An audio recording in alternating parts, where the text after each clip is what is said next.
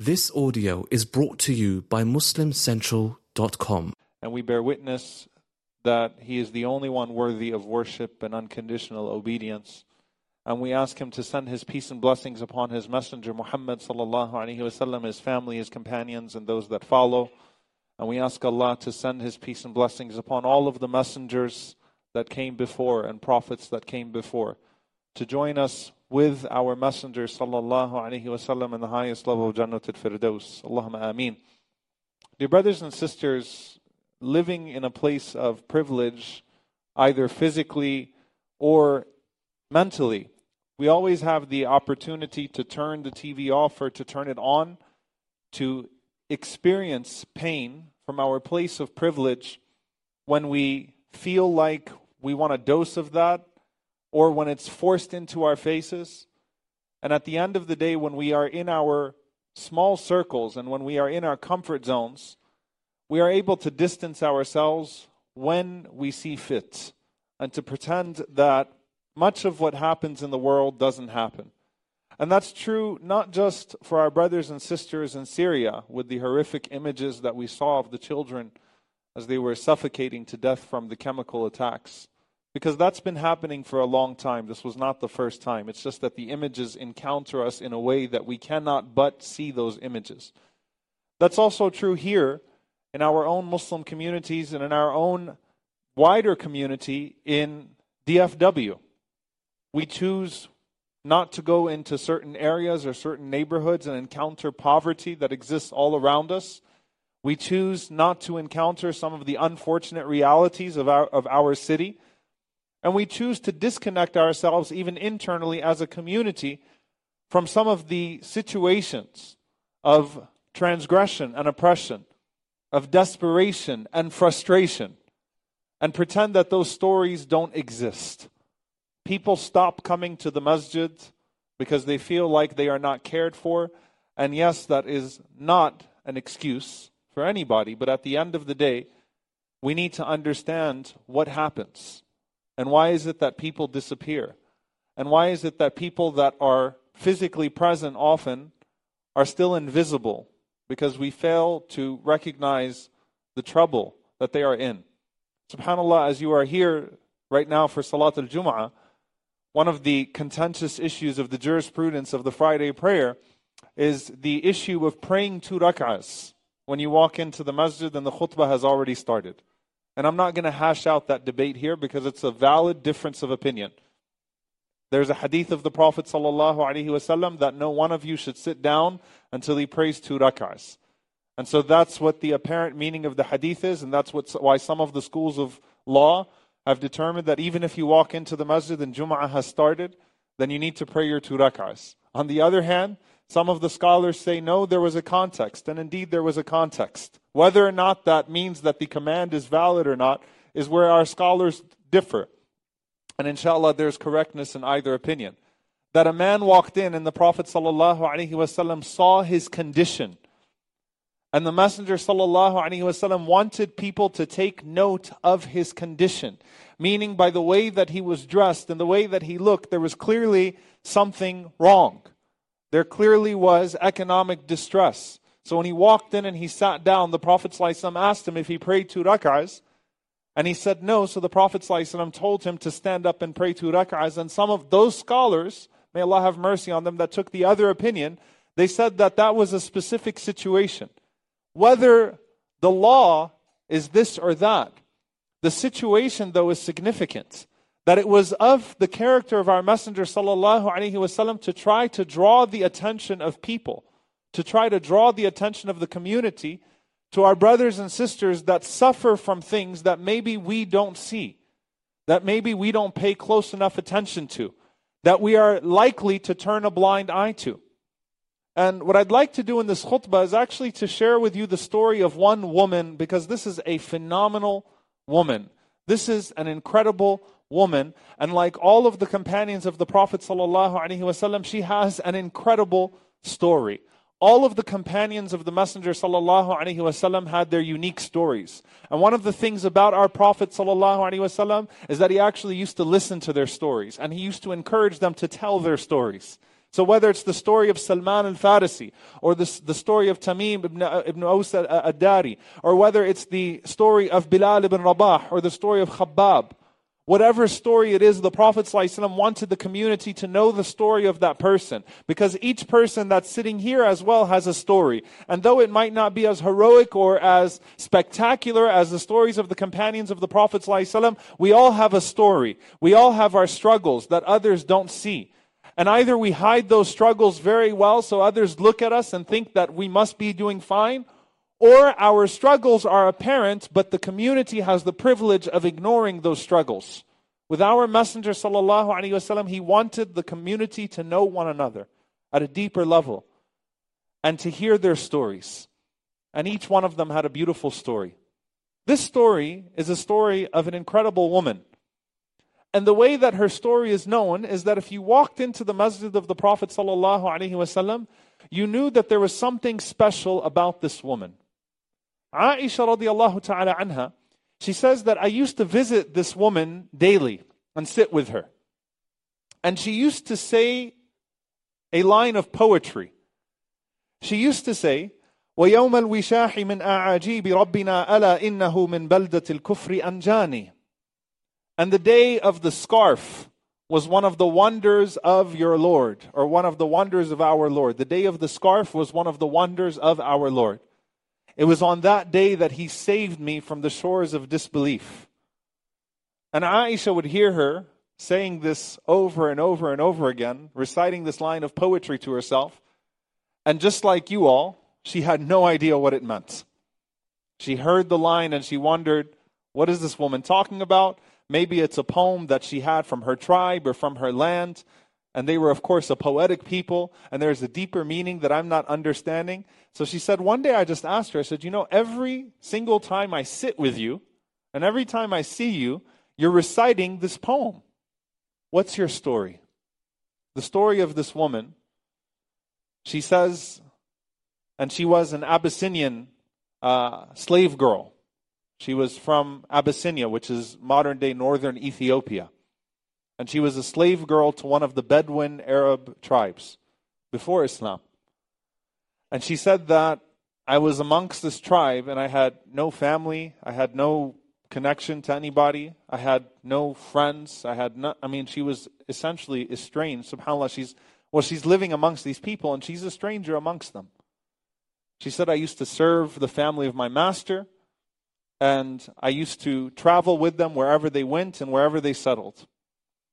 And she said that one day, the daughter of the master came out and she was wearing this wishah. And wishah is a scarf in the Arabic language. It refers to uh, a red leather, and uh, at least in this particular situation, a red leather shawl or scarf that you would either wear on your shoulders or you would put around your waist. Traditionally, the Arabs used to put golden coins on it or some jewelry on it or something valuable on it, and it was a means of it was a means of beautification and it was also distinction, a very pow- a sign of power. So the daughter of my master used to wear this wishah, and this was a particular red leather shawl or scarf that she used to put on her waist or she used to put around her neck. So one day she went to sleep and when she went to sleep, a bird came and thought that it was a piece of meat because of its color. So the bird picked it up and flew off with it. So when she woke up in the morning, when she woke up, she started to scream about it, that her wishah was missing, her scarf was missing. So she called out to her father and she called out to the elders of her tribe and she said, Someone took my scarf. So obviously, what did they do? They all looked at me. And they all came to me. And they started to interrogate me and say, What happened to her scarf? Did you take it away? Did you sell it? Are you hiding it? Where is it? They automatically assumed that she was the one to blame. So she said, I told them, I said, a bird came, grabbed it, and took it away. And maybe the bird thought that it was a piece of meat. And when she said that, she said that my master said to me, Couldn't you come up with a better lie than that? I mean, you could either come clean and say that you stole it, or that you're hiding it, or that you gave it away to somebody. But if you're going to lie, at least come up with a good lie. At least say something that makes sense. At least say that, you know, maybe she dropped it, she forgot it somewhere. Say something that makes sense. Don't make up a lie that doesn't make any sense. So she said, I said to them, I swear to you, that's exactly what happened. So she said that as I said that, they started to search me and they started to hit me. And they did not spare a single part of my body except that they searched it for that wishah. And as she's standing there and feeling as she's feeling and crying for help, she said that the bird came and dropped it right in between them. When that happened, she said they all looked shocked and they looked and they saw that wishah. And she said, I screamed out to them and I said, هذا الذي تهمتني به وأنا منه بريئة. This is what you accused me of, and I was innocent the entire time. And she started to scream at them because it was exactly as she said that bird came back and just dropped that scarf, that wishah, right between them. When that happened, they felt so guilty for doing that to me that they freed me. So now she's in the middle of nowhere. She's a free woman. She's technically free to go. She's not an Arab. She doesn't belong to any of the tribes. And she heard about the call of the Prophet ﷺ in Medina. And she heard that the Prophet ﷺ, that most of his followers were from the slaves and from the weak ones and the oppressed ones that the message of the Messenger وسلم, was one that was empowering to people like her, people that were in her situation.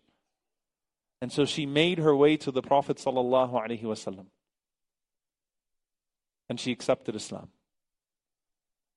And when the Prophet ﷺ saw her, he recognized her situation. This was not like the slaves that were becoming Muslim in Mecca, which were the, the majority of the first converts, were slaves that were becoming Muslim. This was not a woman that was familiar with that land, and now they're in Medina. She was not like the young homeless man in a sufa that would sleep in the back of the masjid. She had nobody, and the Prophet ﷺ looked at her and he recognized her situation. Now I'm going to pause here for a moment. Many lessons that we can take from the story up until this point. Number one, the Messenger ﷺ said, Da'watul mazlum, the supplication of the oppressed, لَيْسَ بَيْنَهَا وَبَيْنَ اللَّهِ حِجَابًا There is no veil between that supplication and Allah, even if the one that was making that supplication was a disbeliever. This woman wasn't a Muslim, but she called upon Allah subhanahu wa ta'ala for help, and she was oppressed. And Allah subhanahu wa ta'ala gave her what He gave her, or made that way out for her. But beyond that, there is something special about this woman.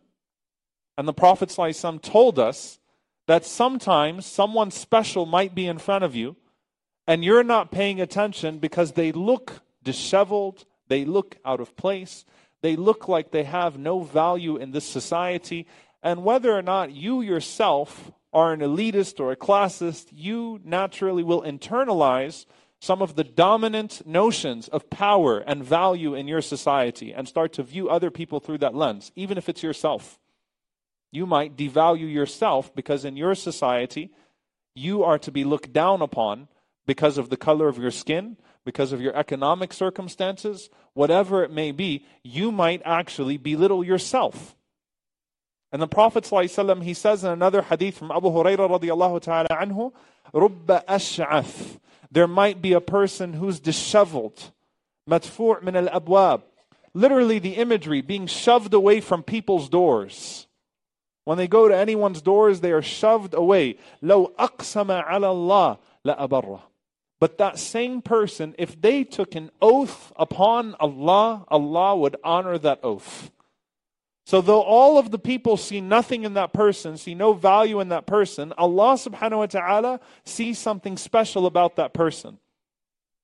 When the Prophet ﷺ saw this woman in front of him that had no family, no tribe, that had a special story, and that was actually grateful to be in front of the Prophet ﷺ and interpreted all of what happened to her as a means of pushing her to the Messenger sallallahu alaihi wasallam. Her entire life story, in her mind, had been interpreted as an experience to lead her to that ultimate experience of standing in front of the Prophet ﷺ and embracing Islam from the hand of the Messenger ﷺ. That's how everything was. And it made it all worth it.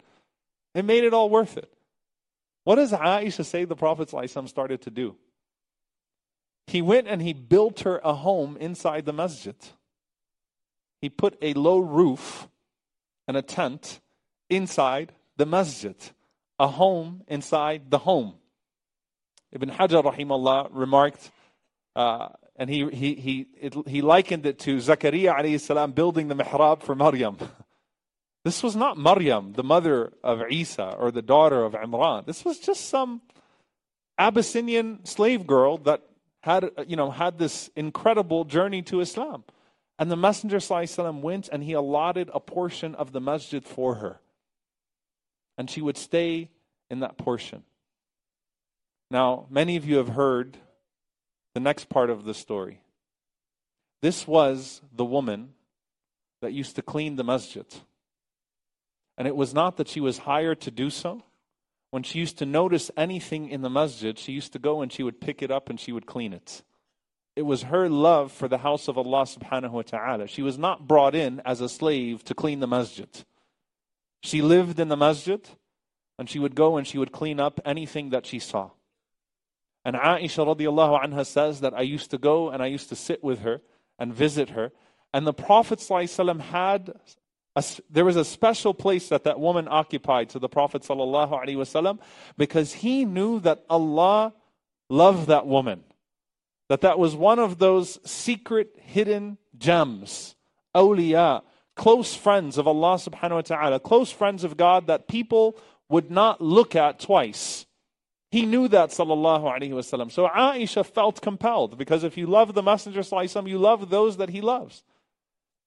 And every time she would sit with her, she would hear her recite this poem, وَيَوْمَ الْوِشَاحِ مِنْ أَعَاجِيبِ رَبِّنَا And the day of the scarf was one of the wonders of our Lord. أَلَا إِنَّهُ مِنْ بَلْدَةِ الْكُفْرِ أَنْجَانِي Verily from the shores of disbelief he saved me. She interpreted her experience that way. And subhanAllah, there's a powerful lesson in that, in and of itself, that many times a person looks back on an experience where Allah subhanahu wa ta'ala took a situation that was seemingly disastrous and turned it into, converted it into a means by which they would be empowered. Some people look back on it with bitterness. Some people look back on it with praise and gratitude. That was this woman. When she looked back on that day, she didn't think about the harassment. She thought about the freedom that allowed her to encounter her actual freedom, which was being able to go to the Prophet ﷺ and join him ﷺ in Medina. All of the other stuff was a footnote. That's why she's one of those awliya of Allah. That's why she's one of those special people in the sight of Allah. So if you walked into the masjid of the Prophet ﷺ and you looked back in a society where that scene was not extraordinary in and of itself, a woman cleaning the masjid would have not been an extraordinary sight. One of the many servants that existed in that society, maybe. You would have walked through the doors of that masjid and looked at her and said, hmm, oh well. Let me pray my sunnah and continue with my salah. She's cleaning up the masjid. That's all you would have seen of that woman. The entire story of that woman would have been hidden from you. And her value as a result would have been to you what it was to most other people. But the Prophet noticed her. Allah noticed her. And the Messenger ﷺ comes out one day and he notices that she's not present for the entire day. And he, sallallahu alayhi wasallam, just even actually the wording, faqadaha alayhi salatu wasalam, literally means he missed her. He wondered where she was. He noticed it right away. It didn't take the Prophet ﷺ many days to notice that she's missing. She's not here. And so he asked sallallahu alayhi wasallam, where is that woman? And they told her, Ya Rasulullah, she died last night. And she died at an odd time of the night. And subhanAllah, if you think about it, you know, this woman died in the masjid of the Prophet ﷺ, was freed by the Prophet ﷺ, had her home built by the Prophet ﷺ in the masjid of the Prophet ﷺ. And she died at night, and it was an odd time of the night. So the Sahaba thought that it was not the right time to bother the Prophet ﷺ to come and pray the janazah. So instead, they washed her and they prayed on her without waking the Messenger ﷺ up. And when the Prophet ﷺ heard that they did that, he was so angry and upset. And his being upset was for many reasons. One of them that he wanted to pray on her and he wanted to lead her janazah. Another one that he understood that the Sahaba did not see how valuable this woman was and who she was, and they did not know about her position with Allah. And so he said to them, Take me to her grave. Don't you know that these graves are lit up by my prayer for them? And the Messenger ﷺ goes to her grave and he prays over her grave. And by the way, this is the only incident that we know of in the seerah of the Prophet ﷺ of a person who had the janazah done for them twice. Once by the Sahaba and then with the Prophet ﷺ, and presumably maybe another group of Sahaba with him. But he found her valuable enough to go and to pray janazah on her again, even though the best generation of people already prayed janazah on her. I'll take the, I would have loved to have the Sahaba pray at my janazah. But the Prophet knew that something was special about this woman, and he went to her grave and he prayed for her again. And we know that Allah subhanahu wa ta'ala lights up the graves by the dua of the Messenger sallallahu alaihi wasallam. And may Allah subhanahu wa ta'ala have mercy on that woman and give her the companionship of the Prophet sallallahu in Jannat al-Firdaus as well as us. Allahumma ameen. The point is, dear brothers and sisters, that if you would have walked into the masjid of the Prophet ﷺ, would you have noticed her? Would you have thought there must be a story here? Would you have seen value? And subhanAllah, day in and day out, we see people around us that are in need. And we devalue them, whether they're in front of us or they're a few miles away from us, or we see them through our computer screens. And we don't take them seriously. And subhanAllah, we allow the media to assign even when we should be emotional and saddened over a conflict and when we should not. Throw away the political language of how these children suddenly became children of God when they were being gassed, but they were not children of God when they were being rejected into our land, and their parents and their grandparents being held at airports and rejected. Throw away the political discourse. I'm talking about you and I. What about the child in Burma? What about the child in Somalia? What about the child in Kenya? What about the child in the Central African Republic? What about the child in Kashmir? What about the child in Syria? What about the Palestinians? What about the Yemenis? And I could go, what about, what about, what about, what about, what about? I don't even bother to even say the names anymore. In my dua, we just say in every place. Because if I named 30 countries, one of you would walk up to me after the khutbah and say, Sheikh, you missed and you'd be right. You would be absolutely right. Iraq, where does it end? How about South Dallas? How about Irving? How about people in front of you? We should not allow for the indicators of a person's value that society accepts to become our indicators of a person's value. Do we value people by money? Do we value people because of their celebrity? SubhanAllah, when someone who's a celebrity has a minor tragedy, it's a major tragedy for everybody else. I guarantee you they'll be okay. they'll be fine. They'll get over their bad haircut or their uh, celebrity breakup or divorce. They can cry themselves to sleep in their million dollar mansions, and something else will come along for them. There are people whose experience you have not encountered. And even within our community, even within our community. Our mashayikh, our imams, our du'at, our activists are not more valuable as human beings as each and every single person who attends the masajid and doesn't attend the masajid, each and every single person of this ummah. We need to experience and try to encounter what's happening and not allow those indicators and those values to become our own. I leave you with this one hadith. It's the hadith of Sahal ibn Sa'id radiallahu ta'ala anhu.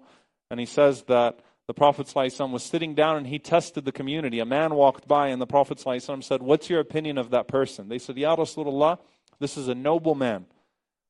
By Allah, if he asks for a woman's hand in marriage, he should be given that woman's hand in marriage. And if he intercedes on anyone's behalf, then he should be given that intercession. And if he speaks, people should listen to him. And the Prophet ﷺ stayed quiet. And another man walked by, and the Prophet ﷺ said, Well, what do you say about that man? He said, Ya Rasulullah, this person is one of the poor, is one of the, the, the impoverished Muslims. He doesn't have anything. If he asked for someone's hand in marriage, he would be turned away. And if he spoke, no one would listen to him. And if he sought to intercede on anyone's behalf, no one would take him seriously. The Prophet ﷺ stood up and he said, هذا خير من ملء الأرض مثل هذا. He said, that person is better than an entire world full of that person. That person's value is so much more. You're not paying attention to the gems in our community and to those that are in need. Pay attention. Don't let people's stories only be known to you when those with agendas try to make them known to you.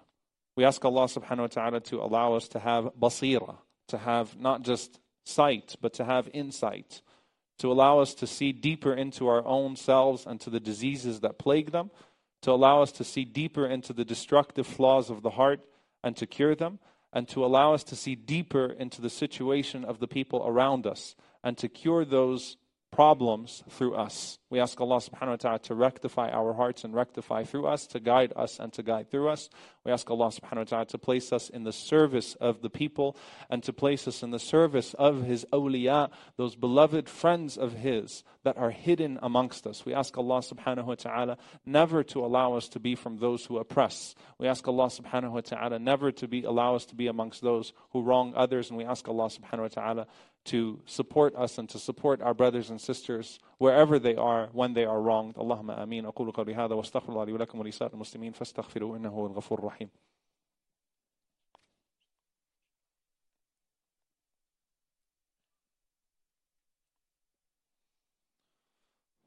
الحمد لله رب العالمين ولا عدوان إلا على الظالمين والعاقبة للمتقين. اللهم صل وسلم وبارك على عبدك ورسولك محمد صلى الله عليه وسلم وعلى آله وصحبه وسلم تسليما كثيرا. اللهم اغفر للمؤمنين والمؤمنات والمسلمين والمسلمات الأحياء منهم والأموات. إنك سميع قريب مجيب الدعوات. اللهم اغفر لنا وارحمنا واعف عنا ولا تعذبنا.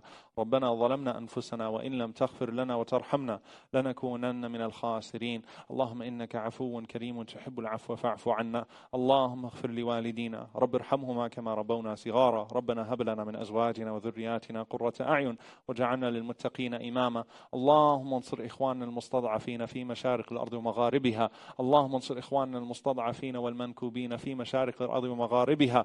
اللهم عز الإسلام والمسلمين وأذل الشرك والكاذبين ودمر أعداء الدين. اللهم أهلك الظالمين بالظالمين وأخرجنا وإخواننا من بينهم سالمين. عباد الله إن الله يأمر بالعدل والإحسان وإيتاء ذي القربى وينهى عن الفحشاء والمنكر والبغي يعظكم لعلكم تذكرون. فاذكروا الله يذكركم واشكروه على نعماء يزد لكم. ولذكر الله أكبر والله يعلم ما تصنعون وأقم الصلاة.